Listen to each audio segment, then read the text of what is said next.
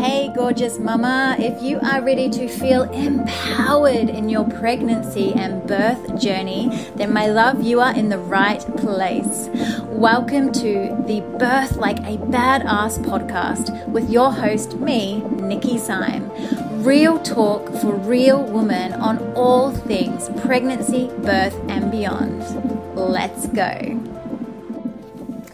Hey, Mama, my name's Nikki. I am the host of this beautiful podcast, Birth, Like a Badass. Um, and today I want to begin by sharing with you a little bit about my birth. So I'm going to do this over three episodes because each birth was sacred and unique and individual, and they get to have, they get to be spoken about. Um, in their own right. So, today I'm going to speak about my first birth, which was with my beautiful boy Griffin. And then in the coming episodes, I will talk about my birth with Phoenix and Levi as well. Um, so, little man Griff, little G unit, he, um, oh, he was he came so i went into labor so i went into spontaneous labor at 40 plus 6 i believe it was. I um i did have stretch and sweep with him and i did actually do acupuncture because i had heard that acupuncture um, has the ability to bring on labor so i thought yep i'm going to jump on and, and jump on that wagon. When i got to about 40 plus 4 i was ready. I'm like come on like i'm ready to meet you now. Um, for those of you listening, I've got a little man in the background here. He's hanging out in his bouncer, aren't you? Playing with his toys.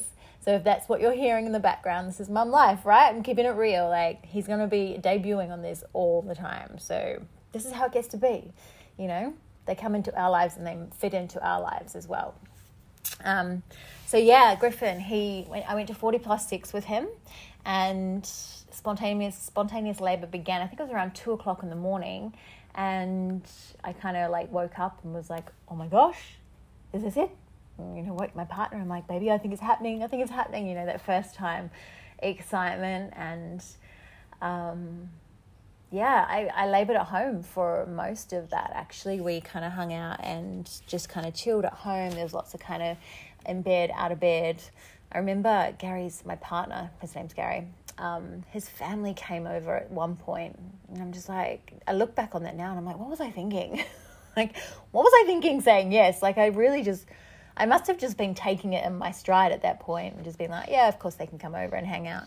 Um, but I remember at one point being downstairs and having a, a surge or a contraction, and um, just knowing in that moment that I just wanted them out of my space. Like, I was ready to kind of go. So, I um remember being upstairs and because it was my first time I didn't really know what was happening. I didn't really know what to expect and I rang my girlfriend and I'm like, "Babe, I think I'm in labor. I think I'm kind of, you know, I'm not sure when to go to the hospital though." And um and she kind of heard me go through a surge on the phone and she was like, "Yeah, babe, I think we should probably go now." And I'm like, "Okay." So off we went. We jumped in the car and headed into the hospital. We got in there.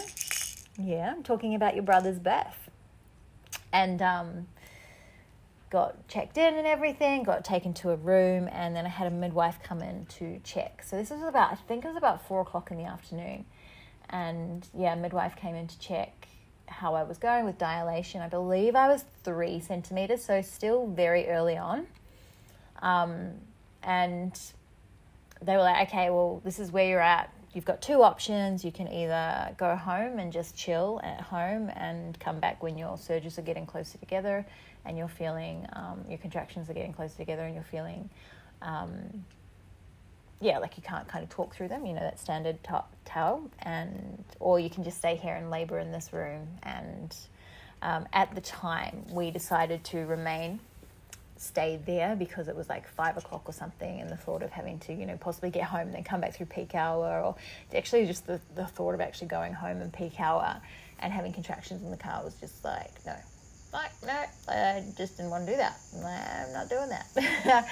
so fortunately for us, we got to just stay in the um in the hotel, in the sorry the hotel, the hospital, and laboured there. So I got checked when I got there, and then um I think it was about four hours later. she came back and checked again, again and I was seven centimeters. And I remember that that whole process feeling quite easy. Like I really didn't. I was just bouncing on the ball. I was talking to my partner. I sent him out to get me some chips. Like I wasn't really feeling like it was um too bad to get to that point, to get to that seven centimeters. And you know, my my subsequent births felt very very different to that. Um, but yeah, anyway, so when they said it was seven centimeters, I'm like, cool, we'll head down to the birth suite. And I'm like, yay, it's happening. And walking down, I remember having to stop and hold on to the rail a couple of times when that, that contraction surge came through. Um, for those of you listening, I do, did do hypnobirthing, so I do refer to contractions as surges, just so you know. Um, and I'm probably just going to roll with that from now on rather than trying to do both. Um, this was something that, yeah, I learned through hypnobirthing, and it just feels better for me to say surge. Um, so yeah, so I remember getting into the room and I had opted for midwifery care through the hospital, but not in a group. So I was seeing midwives that weren't based at the hospital; they were based um, at a centre near where I lived, and so that meant I meant I wasn't guaranteed them or anyone that I knew on the day of my birth. And for me, I hadn't educated. I had not educated at all with my first birth, and I remember um, thinking at the time, I was like, you know what? I'm not going to do any. Re- I'm not going to reg- um, educate. I'm not going to read any books. I'm not going to do anything like that. I'm just going to trust the hospital system. And hindsight's a beautiful thing. However, I truly believe that the birth that I got to experience was exactly what I got needed to experience. Right? It's all it's all perfect. So um, I didn't have the continu- continuity of care when it came to a midwife, and so when I got in there, the midwife who was actually on, I had no idea who she was. I didn't, I didn't know who she was, and um, I remember going into the birth suite, and she came in and was like, "Well," because I was opting for drugs too. I'm like, "Just give me the drugs, give me all the things. This is what we're doing," and um, all the interventions. And I got into the room, and she came in and said that the anaesthetist wasn't available and wasn't probably going to be available for a couple of hours. So there was no one to put my epidural in, and that meant that I was going to have to use gas. And I'm like, uh, no, I do not want to use gas because I know that gas, like any kind of breathing, heavy breathing, anything like that, um, makes me hyperventilate. And I just knew it wasn't going to make me feel good, right? So I was like, no, I don't want to use gas. I'm happy to just coast through them. Um, I remember going to the toilet and sitting on the toilet and having a, contra- a surge on the toilet and just being like, oh, yep, oh, yep, yep, this is happening. Yep, yep, I'm feeling that. and um, came out, and then I had another one. And the next thing I knew, like after having this conversation with her, where I was like, no, I desire not to have um, the gas. I was on the bed and I went to have a surge, and next thing I knew, there was this mask on my face, and she's just yelling at me, breathe, breathe, breathe. And I'm just like, you know, when you're just in such a vulnerable state when you are giving birth or you're in labor, um, and you don't really have the strength to, especially when you're going through a surge, to actually say too much or, um, yeah, you know, really know what's going on around you. Um, so of course, this mask got put on my face, and I was breathing, and it just did not feel good. I got really like dizzy, lightheaded. I felt really sick, and I just said, "Do not do that again. Like, I do not want gas." And she kind of looked at me like, "Okay," and I'm like, um, did it land? Did it land? Hopefully, it landed this time. Um, and then, so then she came back in and she was like, "Oh, um, we've got an anaesthetist. There's someone else who's going to come down and put it in, put in the epidural for you." And I'm like, "Fantastic!" So we get up on the bed and he comes in and, and, and, you know for those of you who've had an epi put in you know what it's like right like trying to stay hunched over in that position leaning forward while you're experiencing a surge and having to stay completely still so that he can get the needle in the right place. that itself is like no small feat, mama. So if you experience that and you've gone through that, I, I'm clapping to you, sister. Like, kudos, you're amazing because that is hard. Um, so he got it in, and you know, I'm just like, okay, cool. Now you can relax a little bit, have, this, have these drugs come in. And the midwife, same midwife, came over and she kind of pushed me onto my back and I said, I can't be on my back. Like my whole pregnancy, I'd never been able to be on my back. And she was like, Well, you have to be. And she pushed me down onto the bed. And I'm like, This is not going to end well. I can't be on my back. Like, this is not going to end well. And she's like, Well, you have to be. The epi has to like balance out or, you know, spread out through my body. Um, evenly. And if I don't lie down, then it's not going to happen. I'm like, this isn't going to end well. And of course, it didn't. Um, within a couple of minutes, I was vomiting and my blood pressure was dropping really badly. And then little man's heart rate started to drop. Um, and I'm not sure for how long it had been happening before the doctor came in, but the doctor came and sat on the bed beside me, and she's like, "We're a little bit worried."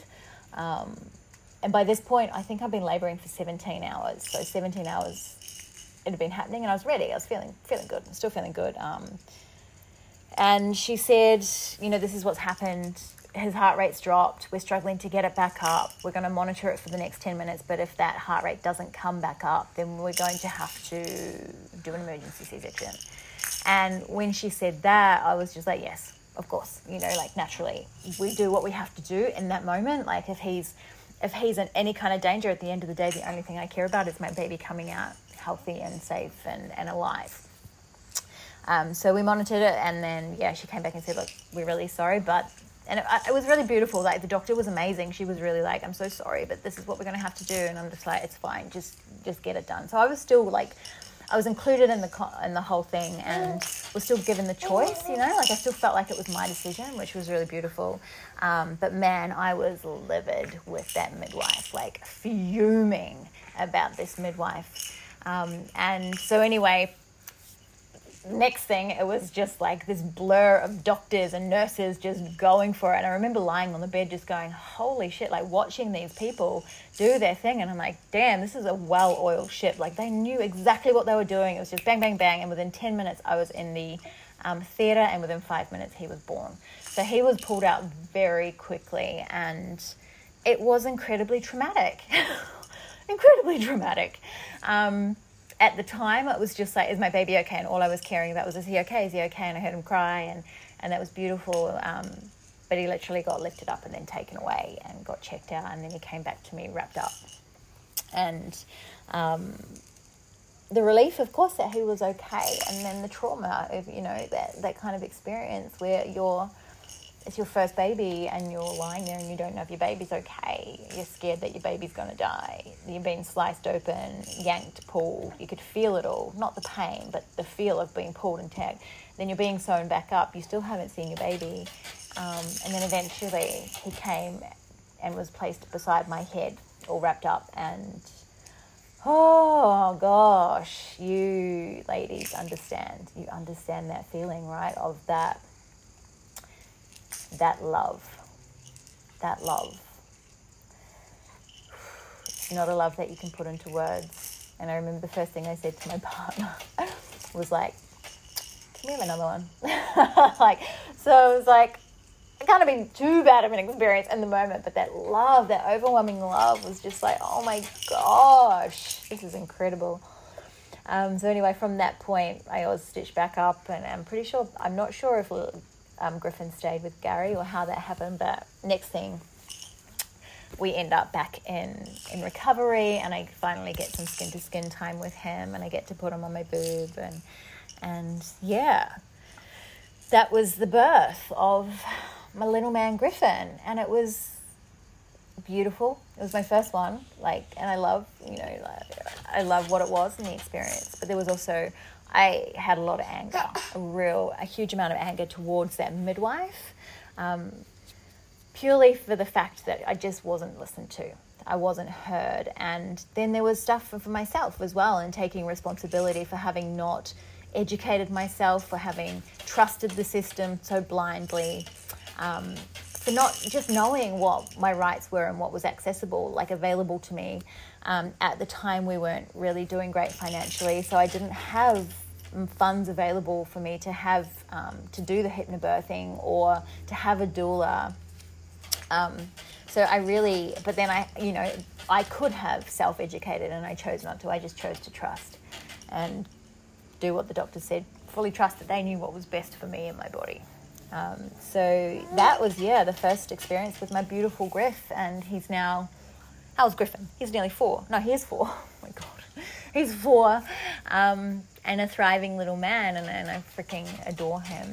Um, and the moment, you know, when he came out, I was, I knew instantly, like I knew there was going to be another one, and I knew that I was going to go for VBAC with my second, and um, yeah, just that that feeling.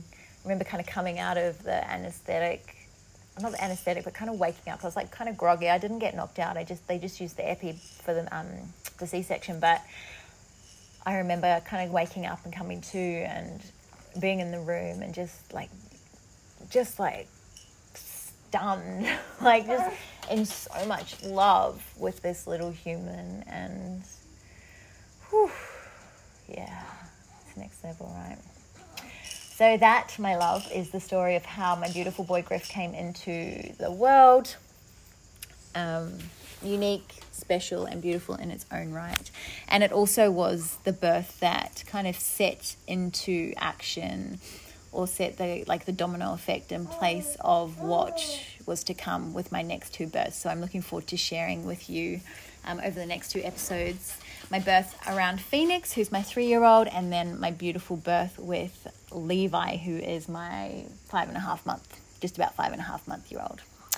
All right, my loves, well, thank you for listening. I hope you enjoyed this. And yeah, if you want to share your birth story, if you've had emergency C sections, or if you've experienced something similar, then make sure you um, comment and let me know below or um, reach out on Instagram and um, yeah, share. I would love, love, love to hear your stories. I love hearing birth stories. They just, yeah, it gets me excited and it also fuels my fire, right? Like I um I had a girlfriend who gave birth recently and it was really incredibly traumatic for her to the point when she when I spoke to her, she was like, I never want to do that again. And I'm like, that's not that's not how we should be feeling after birth, right?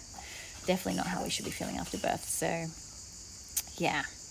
I'm here to support you all. I'm here to empower you all and just to be an example of what's possible.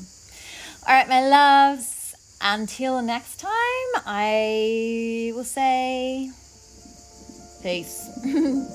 Bye. Thanks for listening, gorgeous one. I hope you enjoyed the episode and make sure you remember to hit that subscribe button so you do not miss an episode on the Birth Like a Badass podcast. See you next time.